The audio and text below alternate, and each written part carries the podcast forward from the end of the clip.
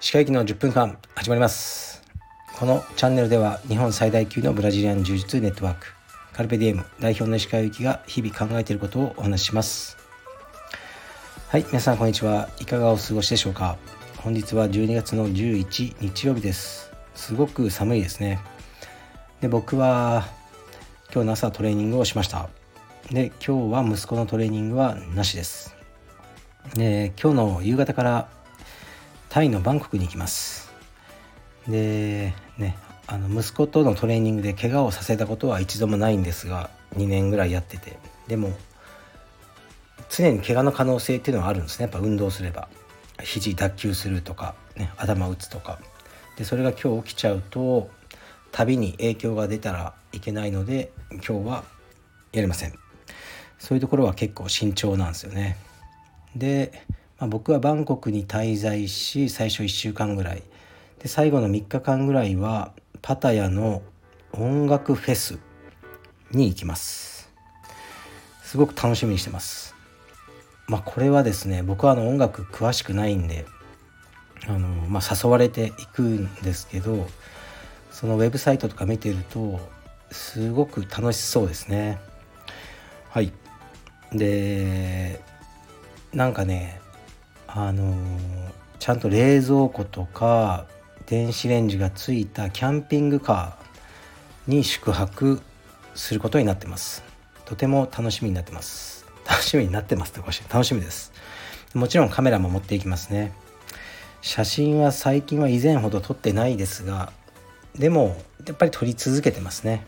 でタイはすごくフォトジェニックだと思うので僕は夏の写真が好きなのでいい写真が撮れるんじゃないかなと思いますね。光も良さそうで。タイは今春と夏の間ぐらいなのかな。ん毎日25度から30度ぐらいはあるようですね。それも楽しみです。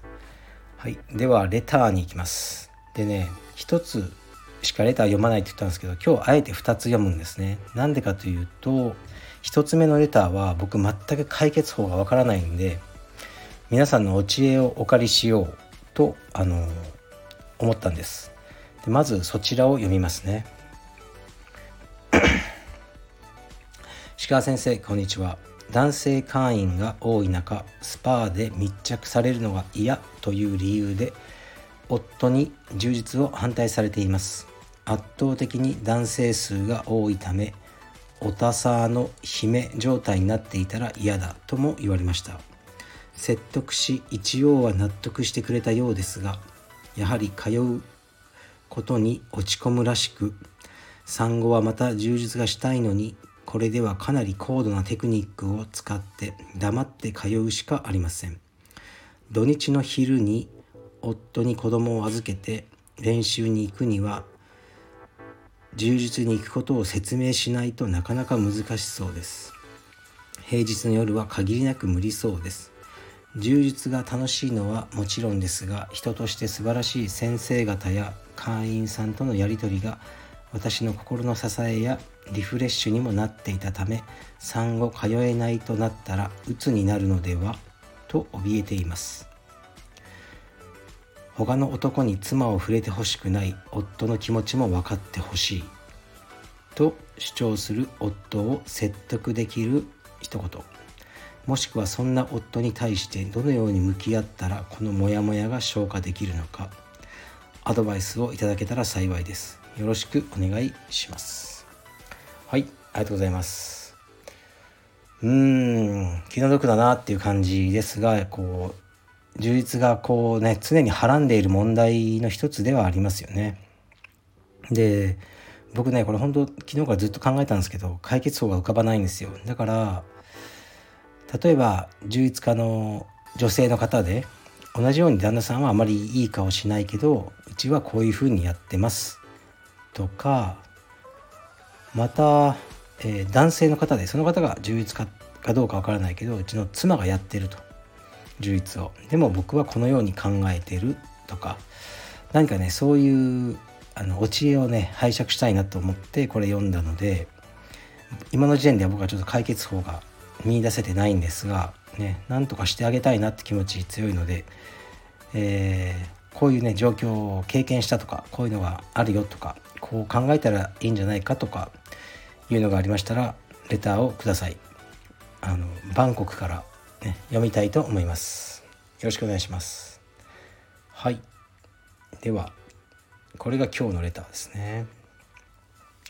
石川さんこんにちは。残業帰りに石川さんのラジオを聞いてほっと一息ついてるアラフォーリーマンです。先日の放送で週10時間労働で年収3000万くらいが理想とおっしゃっていて驚愕しました。そんな仕事がこの世に存在するのかと。具体的にどんな仕事をすればそんな状態になるのでしょうか。はいありがとうございます。これはこの間読んだやつですね。僕と醤油ロールの社長のベアーでさっき言ったようなあの生活がいいよね。もうそれ以上お金稼いでもしょうがないし時間が大事だよね。って話をしていたってことですね。週10時間働いて年収3000万の人なんかたくさんいるんじゃないですか。投資とかやってる人とかあのむしろ週働く時間2時間で年収数億っていう人も知ってますねがいろんなケースがあると思いますけど一つ言えるのはサラリーマンではきついですよね。会社っていうのはやっぱりその社員に決まった時間働かせて給料を、ね、支払うっていうシステムなのでまずは自営業っていうことがまあもしかしたらいるかもしれないけどリーマンでも週10時間労働年収3000万いろんな形あるからまずはえー、っと、ね、自営業がいいでしょうね。で年収3000万って自営業だったらそんなにこう贅沢できないですよ。税金とかまあもちろんこれ税金収年収というのはもちろん僕の商売だったらいろいろ会費収入とかいろいろあってその後経費を払った後の収入ですよね。でもこれは税前税金がかかる前という理解ですね。ですからここからまあ半分ぐらいは税金で持ってかれると思うとそんなにねあの何ですか贅沢はできる金額ではないと僕は思います今の僕はこれに近い感じですね週10時間労働で年収3000万これぐらいじゃないかと思います普通にこう自分の収入をね僕は脱税とかしてないんで僕はどうやって稼いでどうっていうのは全部出してもいいと思うんですけどあの理想にどんどん近づけているという状態ですね。やっぱり難しいのは、ね、10時間労働で3000万っていう形があった時に15時間労働になったら5000万になるよとかとかねうん週2320時間働けば年収1億とかになった時にどうしてもねそっちをね選びたくなっちゃう人が多いと思うんですよね。そうでも僕はやっぱ違うんですよね。僕はやっぱ10時間ぐらい。で3000万ぐらいが理想だなと思いますね。それ以上はこううんなんかストレスも増えるしお付き合いも増えたりいろいろするのかなと思うのでシンプルなままがいいなと思いますね。ででもこのね10時間労働をどうカウントするかっていうのもありますね。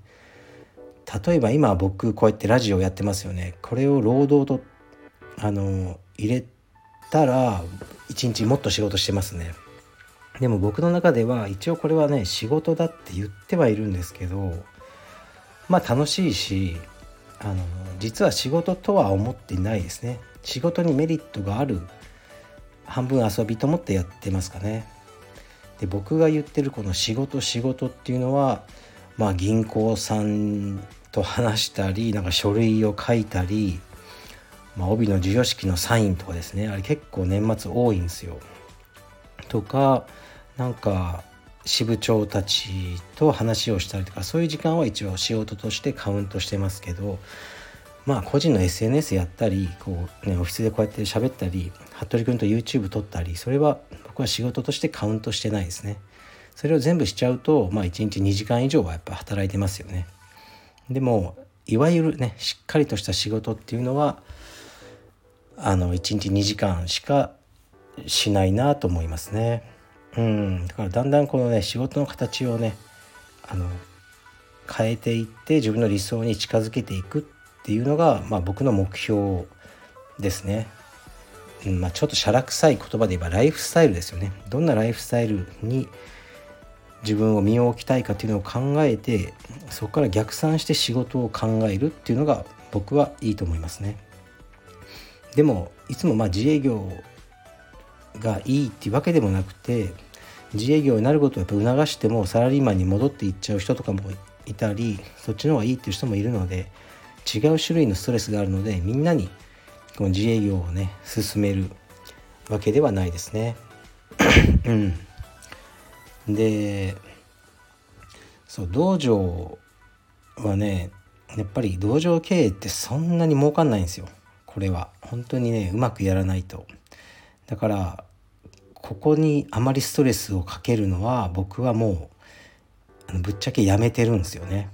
だからでだってもうね10年間ぐらい変わってないですね 道場の収入って。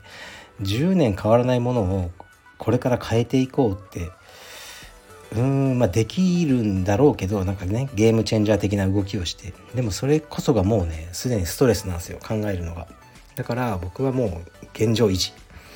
でね青山に関してはスタッフミーティングもなし。言いたいことはたまに Facebook で指示する。もうそれだけですね。でほとんど道場にも行かないって形をとってて、まあ、それで会員さんがこう急激に減らなきゃいい。増やすの大変なんですけどね。あの減らさない努力の方がまあ効率的だなと思うのでそっちをスタッフには頑張ってほしいなと思いますね。だからそれで例えばスタッフに会員数を増やせ頑張れって言っても そう言うんだったら会員数が増えたら給料も増えるシステムを考えないと、まあ、おかしいですよね。増やすモチベーションないじゃないですか。でもねそれをね考えるのもストレスなんですよね。だからもう別に何もしなくていい、ね、ただ教えてただ練習しろ。っていう風にして。でさらに1月とかあ来年からはその時と飛鳥が指導に加わってあのインストラクター増えるからもうこういうふうにしようと思って。まあ遠征僕がお金を出すか出さないかはその時の判断なんですけどとにかく好き勝手どこでも行っていいと、まあ、取りたきゃ1ヶ月2ヶ月休暇取ってどっか行けと。で他のやつがカバーする。でそれをみんなで平等にカバーし合えばいいわけで。だから同時に2人とか行っちゃうと困るけど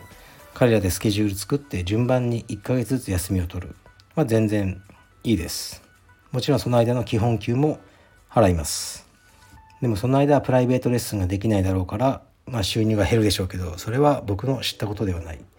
そういうシステムにね同情してでこう極めて自由な労働環境。でその1ヶ月でなんかね出稼ぎでもっと稼いでくるとか、ね、やりたいやつをやればいいんじゃないですかね。少しあのーもう管理をね、まあ、未だ今今も全くしてないんですけどもっともっと自由に好き勝手にしてください。